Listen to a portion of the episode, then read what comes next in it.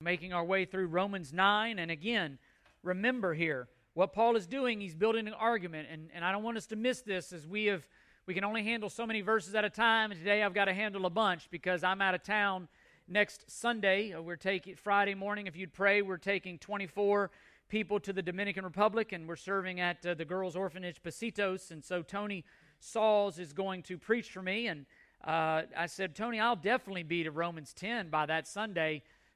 I will be, but it's going to take a lot to get there today. So, um, but uh, that's why forgive me on the notes. There's there's a good bit on your notes there, front and back. But remember, remember the whole point of what Paul is doing. Go back to nine six. But it is not as though the word of God has failed, for they are not all Israel who are descended from Israel. Paul's issue is this: much of his brethren, much of his kinsmen, countrymen, much of Israel are separated from Christ. How, how is that possible? God has made promises. God has declared things over them, and yet much of Israel are separated from Christ. And Paul is explaining in chapter 9 that the issue is not with the faithfulness of God.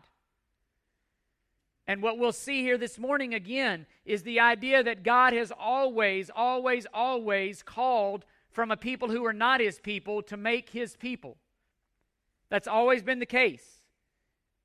Even what we'll see this morning is the fact that not all, all of Israel has never always been saved. There's always simply been a small portion, a remnant, which was saved. And if they knew their word well, they would know that.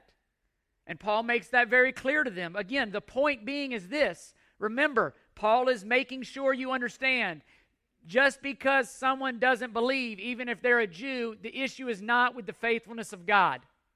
God has been more than faithful. He has freely offered a way for people, for sinners, to be saved through Christ. The, the amazement is not that there's any way. The, ma- the amazement is that there's only the amazement is not that there's only one way. The amazement is that there's any way. The amazement is not that he passed over Esau. The amazement is that he loved Jacob. And we should be amazed at the mercy of God. The fact that, again, if you're a believer in Christ, you who were not his people are now his people. Be amazed. And you see on your handout, again, the, the more we know the whole story, though, the better we know the Old Testament, we'll get there, the better we understand what Paul is doing here. And again, main point, you see it there the reality that much of Israel is separated from Christ and many Gentiles are reconciled to Christ proves God's faithfulness rather than compromises his faithfulness. It proves God's faithfulness. And again, all of this, everything we see here is gearing towards showing that God is faithful to his word. And so, to help us see that main point, a couple of subpoints that are on your notes, and we'll work through these. You see it on your handout. The inclusion. The word is inclusion. The fact that many Gentiles are included in the people of God, and the fact that many Jews are excluded Listen, it does not contradict the word, that confirms the word. Paul says that what you see before you simply proves that God is faithful, it doesn't prove that God is unfaithful. And Paul, again, he's showing this. And, and the fact that Gentiles are now in the people of God and many Jews are not does not contradict the faithfulness of God. God has always called a people out of a people that were not his people. Mercy.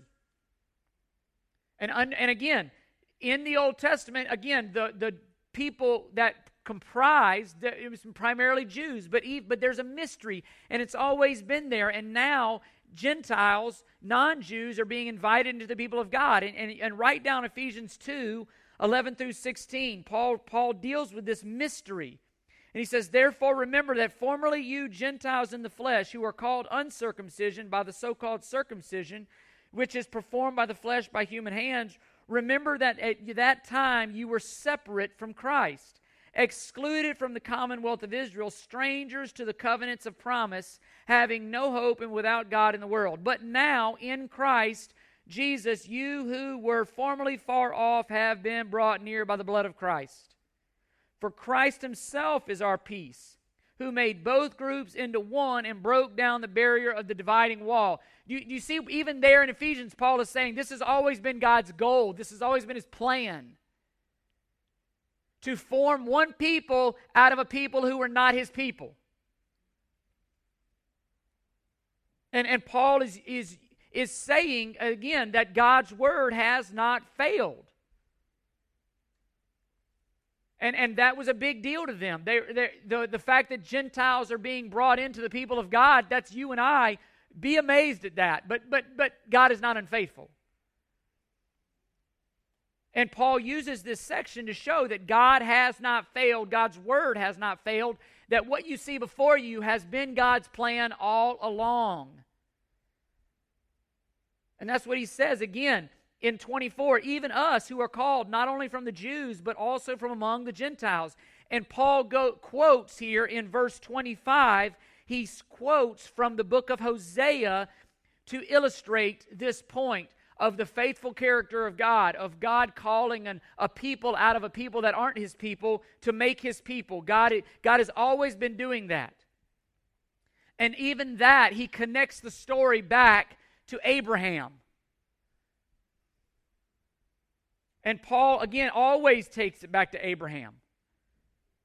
Why? Because God's promises to Abraham really form the backbone uh, of, in some ways, the whole rest of the Bible. You see in your handout, the issue for Paul and Romans in our text here, and for the last few weeks, is this. Here's the question How are God's promises reckoned to people? How do people become a part of God's people? And Hosea illustrates this common truth the idea of what we've seen about the mercy of God. That it's not to do with ethnicity it's due to the mercy of god. And in and in uh, verse 25 of romans write down hosea 2.23 god quote i mean paul quotes hosea 2.23 here. I will call those who are not my people my people. And in verse 20 and he says and her who was not beloved beloved verse 26 Paul quotes Hosea 1:10. It shall be in that place where it was said of them, you are not my people, there they shall be called sons of the living God. A little background on Hosea so you'll understand. This is all about the mercy of God. This has nothing to do with you and I and, and some inherent worth. And naturally, Paul quotes, under the inspiration of the Holy Spirit, Hosea. So if you, if you know the story, I'll, I'll share with you quickly. God calls this young preacher godly man, Hosea, and he tells them to marry and have children by an adulterous woman, an unfaithful woman. Her name is Gomer. God tells Hosea to take Gomer for his wife. Hosea takes Gomer for his wife, and very soon, again, the unfaithfulness continues. They have children, Again, scholars debate whether these children are really Hosea's or not. God tells Hosea, name them in such a way that would remind them, remind you and everyone around of the unfaithfulness. And, and you see a husband, Hosea, who is faithful to his wife. If you read Hosea 1 through 3, you see a picture of a man whose wife is living with other men. Hosea goes to these other men who cannot provide for his wife, and he gives them sustenance and things to provide for his unfaithful wife while she's living with another man. And time and time again, you see Hosea provide for an unfaithful bride. And eventually, those men are not able to provide for anymore, and eventually, Gomer finds herself on the slave blocks. Now imagine this for a moment. Imagine being Hosea. Your wife is probably without clothing up on a slave blocks. You're in a crowd like this, and the men are bidding on your wife. They're trying to buy your wife who's been unfaithful to you. And there you are in the crowd buying back at your own cost, you're buying back an unfaithful bride. Imagine that. That's the story that Paul takes us back to. Why? Because listen, Israel was Gomer. Israel was the unfaithful wife. They would not have admitted that, but they were. Listen, better than that, you and I are Gomer. The gospel is not God buying back a faithful bride. The gospel is God buying back an unfaithful people. Nobody would read Hosea. Listen, nobody would read Hosea if they know the story and say Gomer is the hero. Hosea was the hero. That's the whole point.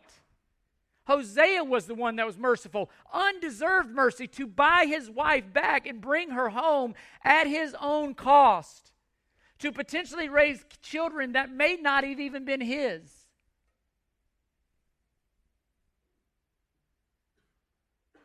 Does that make sense? That's what the story that Paul uses to illustrate how God is forming his people by his and through his own mercy. Hosea is a picture of the faithfulness of God. It's a picture of a God who would pursue a wicked and adulterous and unfaithful creation and make a way for them to be reconciled back to himself at his own cost. God is making a people out of a people who are not his people, who are not naturally his people, and who do not deserve to be his people. Again, all his mercy, all due to his mercy. It's not based on ethnicity. And that was the stumbling block. Works, ethnicity, none of that. Peter himself quotes this in, in, in, his, in, in 1 Peter chapter 2, verse 10. You, uh, same thing, Peter himself, you who, for you once were not a people, but now you are the people of God. Once you had not received mercy, but now you have received mercy. All, listen, all due the mercy of God that sinners can be brought back into the people of God, and even Gentiles like you and me. That's verse 24 and 25 and 26. Be, listen, be amazed that there is any way as a sinner for you to be reconciled back to God. Be amazed. And in verse 27, Paul, you know, again, he applies 25 and 26, he applies that to the Gentiles. And in 27 and 28, Paul speaks concerning Israel in a sense. Isaiah cries out concerning Israel, though the number of the sons of Israel be like the sand of the sea, it's the remnant that will be saved. For the Lord will execute his word on the earth thoroughly and quickly. Just as Isaiah foretold, unless the Lord of the Sabbath had left to us a posterity, we would have become like Sodom and would have been resembled Gomorrah.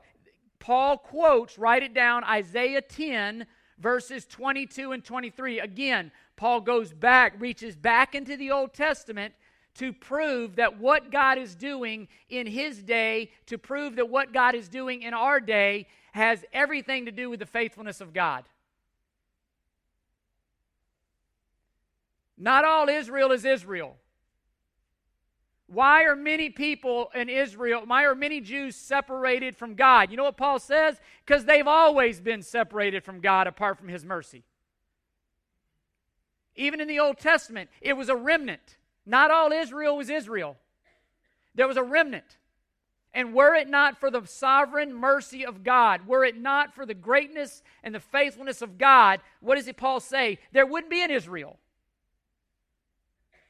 apart from the mercy of God. God did that. God is the hero, not Israel and not man. God remains faithful in the midst of Israel's unfaithfulness. That's the story of, uh, of Hosea. But that's also stu- the story of Isaiah. If you go back and read the book of Isaiah, God tells Isaiah, You're going to spend your whole life preaching to a people who will not listen to you. That'll bless you. Spend your whole life listening to a people that are going to ignore you and not listen to you, but you be faithful. Again, even in verse 29 of Romans 9, I, uh, we see Isaiah 1 9 quoted again to prove God's point, just like Hosea proves his point. God's faithfulness and God's glory is the backbone of everything. He says, Had God not done this, we would have been like Sodom and we would have been like Gomorrah. The thought that ought to overwhelm us is this how how bad i mean not that we're not we're but who knows how bad I would be apart from the mercy of God?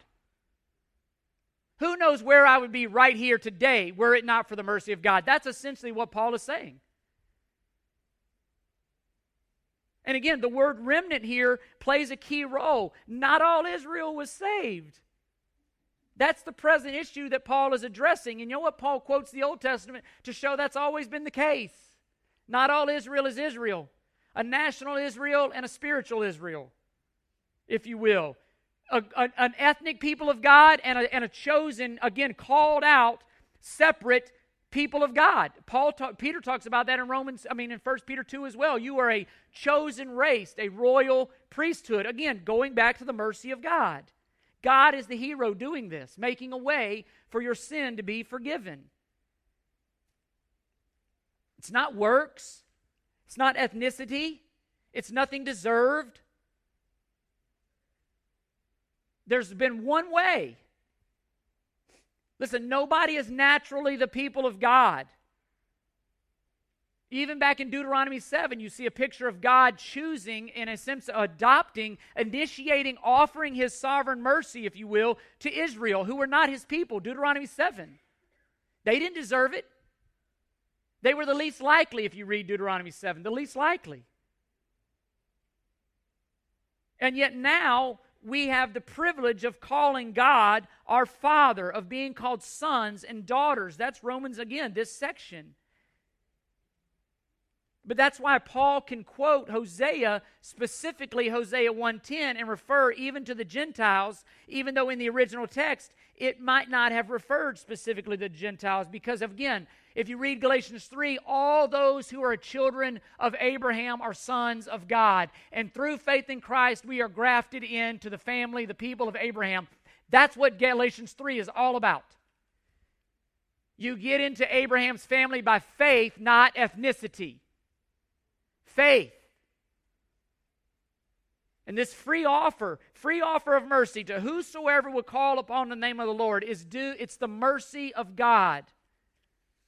It's pictured in Hosea offering it to Gomer. It's pictured in God offering it to a world. We have sinned, we have rebelled, we have chosen to be our own gods, we have chosen what right and wrong is for ourselves, and yet God, in His great mercy, says, I'm going to crucify my Son so that whosoever would call upon the name of the Lord could be saved. And out of those people, I will make my people. And you see it on your handout. Paul's point is to show that Abraham's true descendants are freely selected by God from among all peoples group, not one ethnicity. Again, even Matthew 18, I mean, Matthew 8, verse 11, Jesus himself affirms this. Write down Matthew 8, verse 11. I'll read it. I say to you that many will come from east and west and recline at the table with Abraham, Isaac, and Jacob in the kingdom of heaven, but the sons of the kingdom will be cast out into outer darkness, and their place will be weeping and gnashing of teeth. I will call my people who are not my. I'm going to make my people out of people who are not my people, and there's going to be people who are not in my people that are going to be surprised they're not in my people. Listen, we'll be surprised at who's in heaven, namely this guy right here.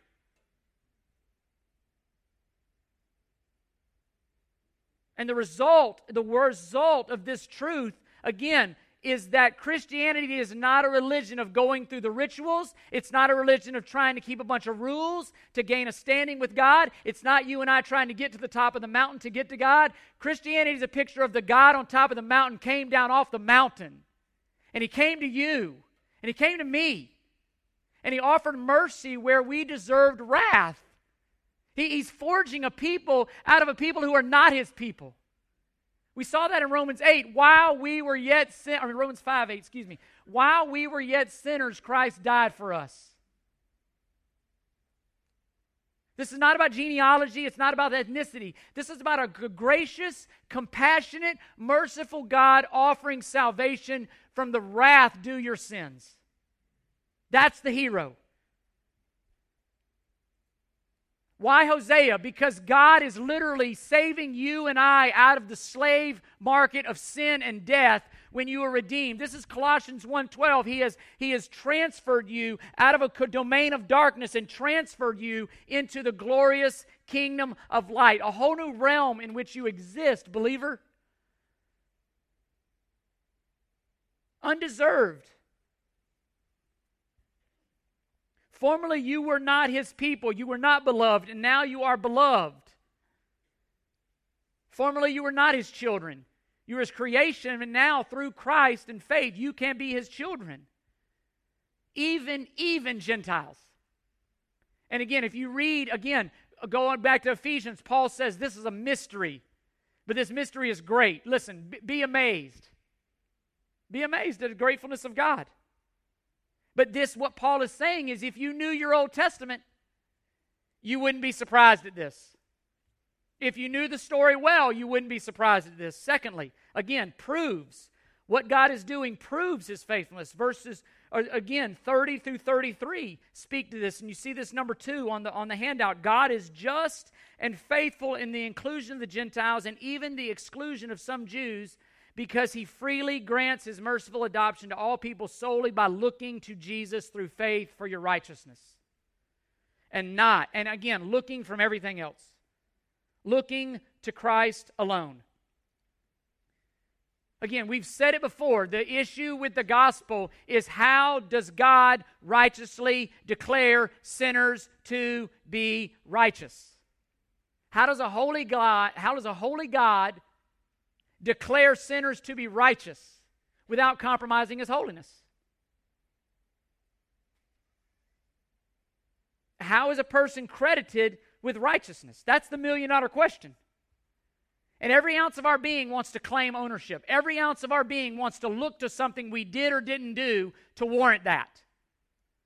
And that's why we stumble because the cross obliterates every ounce of self sufficiency, every ounce of pride, every ounce of everything that we might cling to to say, hey, here's my resume. And God says, you know what? On your resume, believer, there's one name, and the name is Christ. That's your resume. Christ. Everything else flows from that. I'm not saying we don't obey or I don't hear me say that. But the, the how are we declared righteous? Christ faith in Christ. And Paul is showing here why, very clearly, why much of Israel has been rejected and why many Gentiles have been received. Look at it. What shall we say then? That Gentiles who did not pursue righteousness attained righteousness, even the righteousness which is by faith, but Israel, pursuing a law of righteousness, did not arrive at that law. Why? Because they did not pursue it by faith, but as though it was by works. They stumbled over the stumbling stone. This is the question. This is the, the mystery. How does somebody not get what they did pursue, and how does somebody get what they didn't pursue? It's how you pursue it.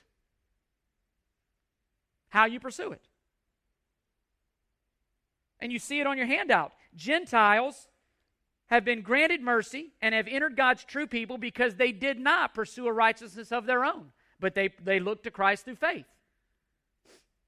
And Israel has missed out because they did pursue a righteousness of their own. There, there's a thick irony here. Getting what you didn't pursue and not getting what you did pursue. And how is God faithful in this? Again, Paul is writing to make sure you know it ain't because of the faithfulness of God. Again, look at verse 32. It's how you pursue it. Gentiles responded in faith, Israel thought they could earn it. Therefore, many Gentiles are included, many, is, many Jews are excluded. That's the upside down nature of God's kingdom. You pridefully think you deserve it, you don't get it. You humbly realize you don't deserve it, and you get it.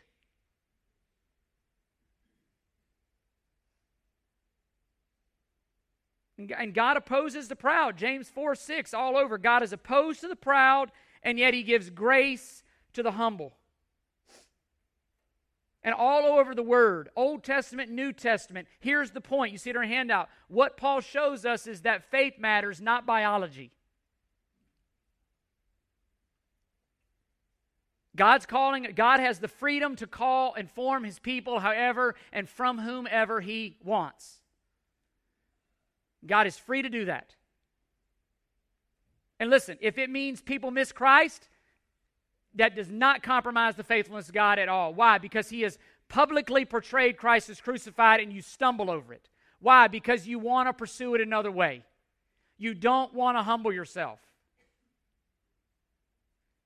Again, God has offered Christ. He has clearly made a way for our sin to be forgiven, a sin to be forgiven justly, our sin to be forgiven righteously. Our, our, and, and Israel stumbled over it. But listen, we're stumbling over today. We live in a culture and people are stumbling over it.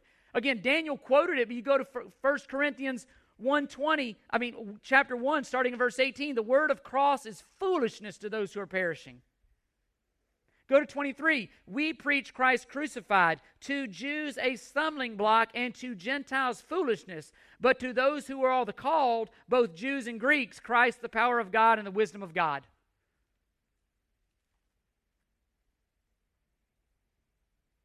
You say, how could somebody stumble over it? It's right there. Listen, we see it in our own life. Have you ever been so preoccupied by something and you think you know exactly how something is that you stumble over the other thing that's obvious? We've all done it. We get in our minds, we know exactly how it is, and we know what it is and the way it is, and we stumble over what's clearly there in plain view because it doesn't fit what we were looking for. It doesn't fit how we would have do it, so we don't pay attention to it. And you see it on your handout. People stumble over Christ and the cross because it undermines our self righteousness and it's contrary to how we would do things. It's foreign to us, and so we miss it. It confronts our pride, and so we set it aside. It robs us of being the hero, and so we want to push it away. Our flesh doesn't want any part of it. Listen, we miss Christ because this world preoccupies us with other things. And we miss what is right in front of us. It doesn't make sense, and so we ignore it. It doesn't jive with our human wisdom, and so we set it aside.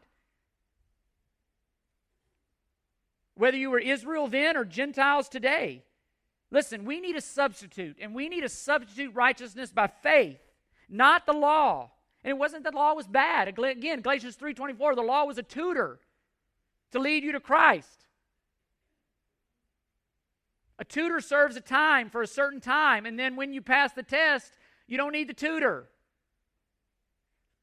You look to Christ. And again, it wasn't meant to, it wasn't to make us try harder. It was meant to make us fall on our knees that we can't do it. We need a substitute. And you see on your handout, Israel failed to see Christ as the culmination of the plan of God, and in which everything pointed, everything pointed to Christ. They sought a righteousness through the law, they sought a righteousness through works. And God has offered a righteousness outside of us apart from works. The preoccupation is with Christ. Our security is from sonship from being, not doing. All the doing flows out of the being. And again, as we saw earlier in, in the Lord's Supper, Galatians 2 21, if I do not nullify the grace of God, the same thing Paul is saying in Romans 9. This faith doesn't nullify the grace of God. If righteousness comes through the law, then Christ died needlessly. Why did Christ die if you could be declared righteous any other way? Doesn't make sense. But again, that's why the law is offensive. That's why the cross is foolishness and offensive, because it undermines our effort, it undermines our works, it undermines our pride. We want to be the hero. And you see it on your handout. Christ's death proves we can't save ourselves, and that confronts our pride. And so we set the cross aside. And again, verse 33 all of this again to prove God is faithful. Again, Paul quotes Isaiah um, 28 here and, and Isaiah 8. Even Peter himself in 1 Peter 2 quotes this Behold, I lay in Zion a stone of stumbling and a rock of offense, and he who believes in him will not be disappointed. Where's your hope? Isaiah 28 16 Connect this to the Old Testament. Isaiah 8:14. All predict this would happen. And God is, Paul's point is God is the one that is doing this, and his mercy is the one that is doing this. Again, therefore, his faithfulness is not in question. If you knew your Old Testament well, you wouldn't be surprised. Again, God has laid Christ as the foundation. See 1 Corinthians 3:11. Be amazed. Again, not that there's only one way, but that there's any way. And every single man and woman in here today is faced with this question. Every single man and woman in this world is faced with this question How will I relate to the person of Jesus Christ? What, what, how is someone saved from the penalty of their sins? Here's your options on your handout. Will I look through faith to Christ alone as my foundation and source of righteousness? Or will I look beyond Christ to something else and stumble over Christ? Two options. God has faithfully made a way for us who are not his people to be his people, but it's going to come through faith in Christ. Not ethnicity, not works, not birth, any of that, not birth order. It's going to come through the promise. That's what we saw with Isaac and Ishmael. That's what we saw with Jacob and Esau. It's not birth order, it's not works, it's promise. And as we move into chapter 10, be reminded here. I, I, gave you a summary real quick and I debated this, but I thought it'd be good to, re, to remind us of what we've seen in Romans 9 as we move into to chapter 10, and it's there in your handout. Verses 1 through 5, Paul shows the paradox of Israel's privilege yet separation. Huge privilege Israel had, and yet they were separated from Christ. There's a paradox there. How can this be explained? That's what Paul does in Romans 9. Verses 6 through 13, he makes it very clear that God is not unfaithful. They're separated from Christ not because God has been unfaithful. Verses 14 through 18, Israel's rejection of Christ is not because God has been unjust. Verses 19 through 29, it's not because God has been unfair. And here, Paul nails it and he says, It's because of your pride. Therefore, God is, God is cleaned of any and cleared of any accusation of unfaithfulness. It's your pride. You see it on your handout. The only reason why anyone is saved from God's wrath due their sin is because of the sovereign mercy of God of making a way that there was no other way. It's mercy. And, and, and, and, that, and again, he, we also see here the only reason someone is condemned of their sin is because they reject Christ. God is sovereign, we're responsible. Both are true, two sides of the same coin. There's a tension there. But but but that, there's so much wonderful truth, and that's what I want to park on in our closing minutes as we kind of you know close Romans nine, but not really because t- t- whoever name Tony I had to get it out there. Peter, Paul, Tony is going to talk about even what we see next week. What all of this comes back to is the character of God. When, when, when life is crazy, what we need a God that is certain. We need a God whose character is certain. We, we, need a we need someone that we know in the midst of the storm that we can tether ourselves to and it will be sure. And the gospel is so much richer because it is built upon God and His character and His mercy. And a couple of, of applications for us to, to dwell on here as we wrap this thing up. The first one is this here's the good news a non religious background doesn't automatically exclude you from God's mercy. Doesn't matter if you don't have the right genealogy. Doesn't matter if you don't have the right background. Listen, it doesn't matter what you how you grew up, what you did as you grew up. It doesn't matter how you come in here. Romans 5:20, where sin abounds, grace much more abounds. The beauty in God being free to give his mercy however he, however he wants is this.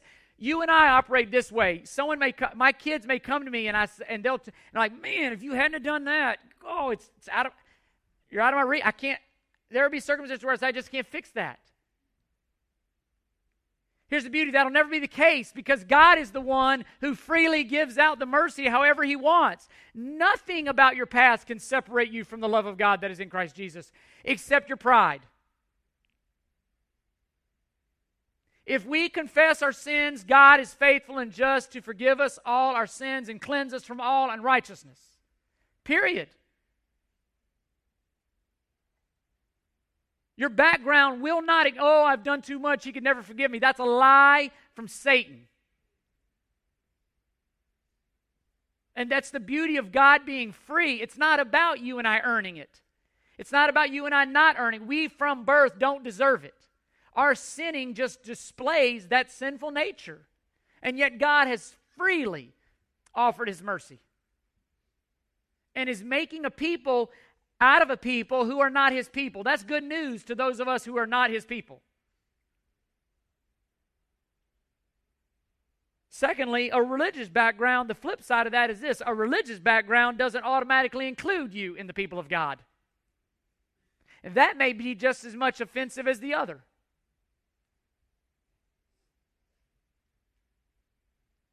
It doesn't matter how you grew up. It doesn't matter that you go to church.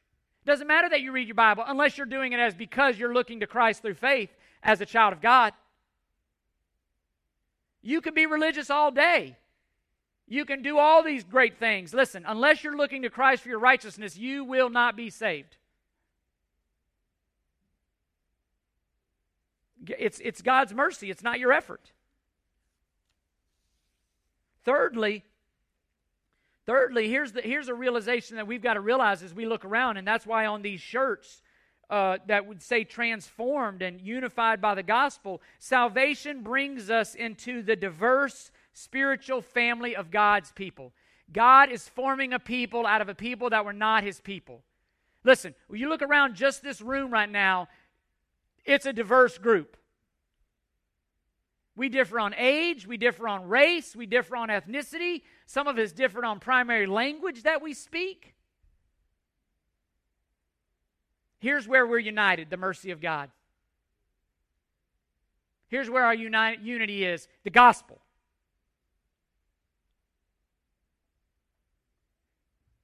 You know, you take a family and, you know, three or four adopted kids, it'd be about, you know, uh, you and I, arguing over this stuff would be as foolish as them arguing over which one deserved to be adopted over the other. None of you did.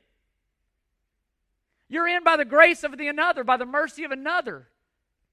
And through that mercy, God has made this is my brother. Alicia's my sister. Through Christ. Do we see things differently? Yes. Not the gospel. And Satan wants us to make our unity about our color of our skin or our disunity or unity, uh, our, our language, our habits, our how we dress, what we watch, what we eat, what we drink, blah. Listen, our unity is in the gospel. At the end of the day, I got two kids that couldn't be more different. Here's what binds them their last name. Their last name. What binds you and I is the mercy of God. And Satan wants us to make these other differences the primary thing, and we neglect the gospel. God is not forming a people based on uniformity. He's building a people, out, unifying them out of great diversity, and through that, we can reach a whole lot more people.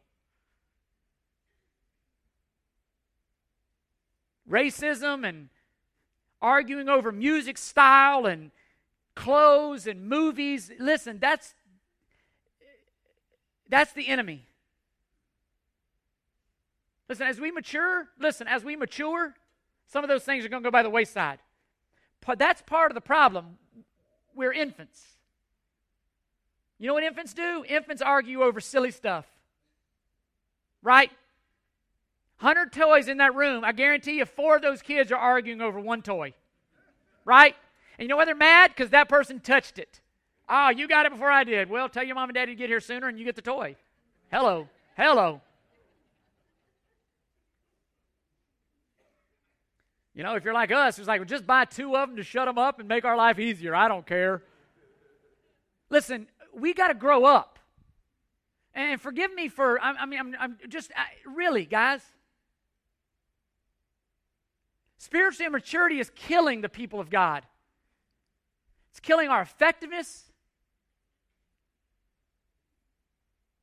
It's killing our saltiness to the world. We're divided and fighting over stuff that means nothing in the big scheme of things, and the gospel is left behind.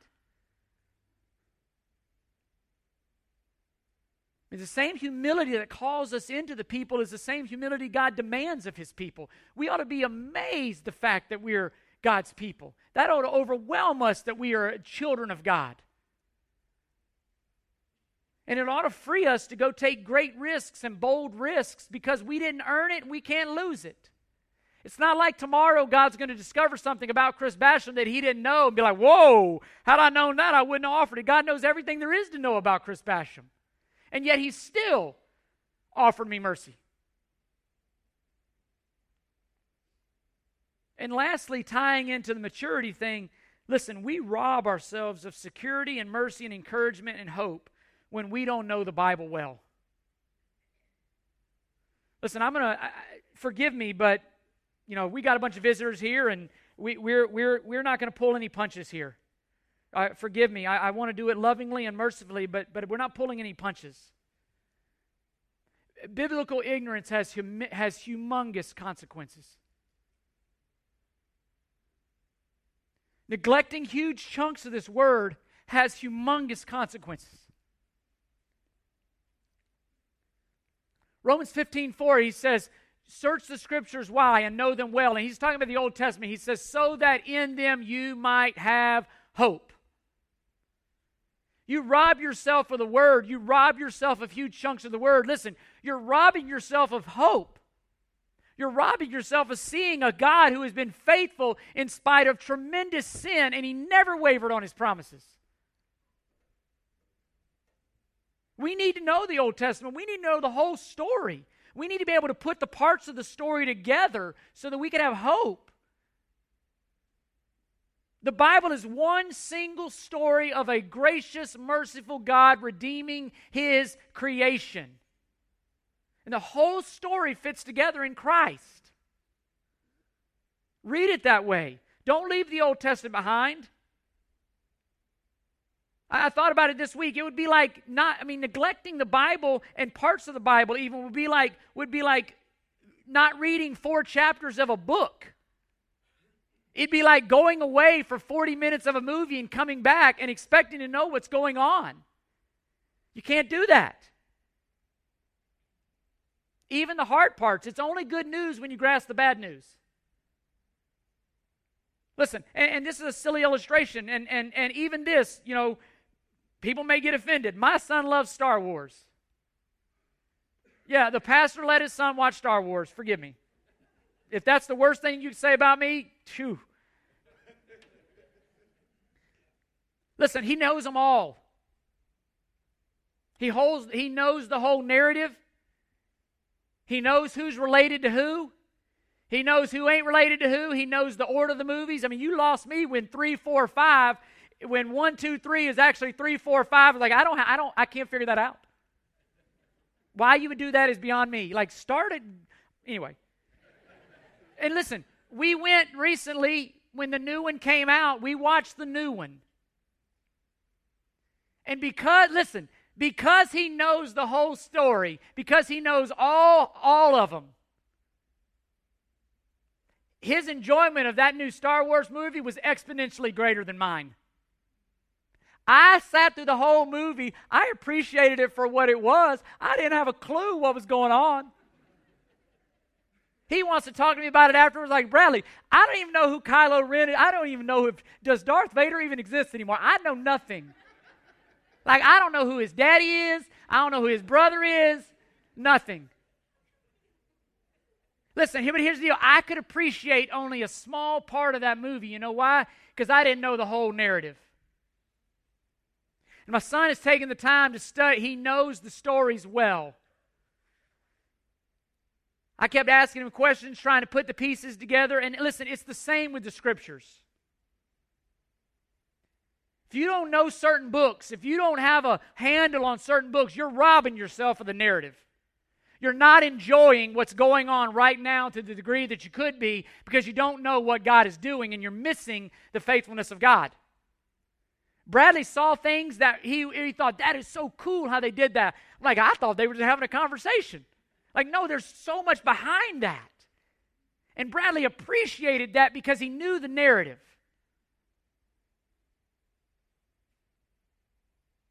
And you see it on your handout Israel's exclusion and the Gentiles' inclusion should come as no surprise if we really knew the word well. And these things do not de- constitute a departure from the word in the Old Testament, but rather were predicted in the Old Testament. What, what they're seeing does not make God unfaithful, it actually makes God faithful. What we're seeing in the world around us and the culture changing rapidly and being anti Christian more. Listen, it doesn't say God is weak, it says that God's word is true because God said that would happen. But if we don't know the story well, we lose hope.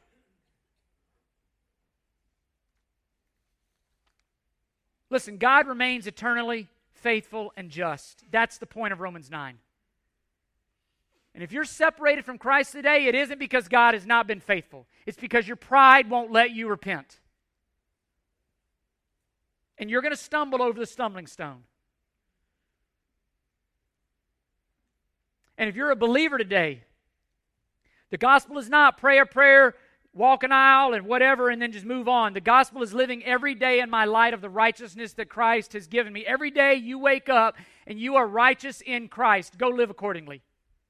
Look to the gospel on day one of your salvation. Look to the gospel on day 100 of your salvation. Look to the gospel on day 30. Be amazed at the mercy of God and live in light of the righteousness that God has given you. And in that, this world will see our God as faithful.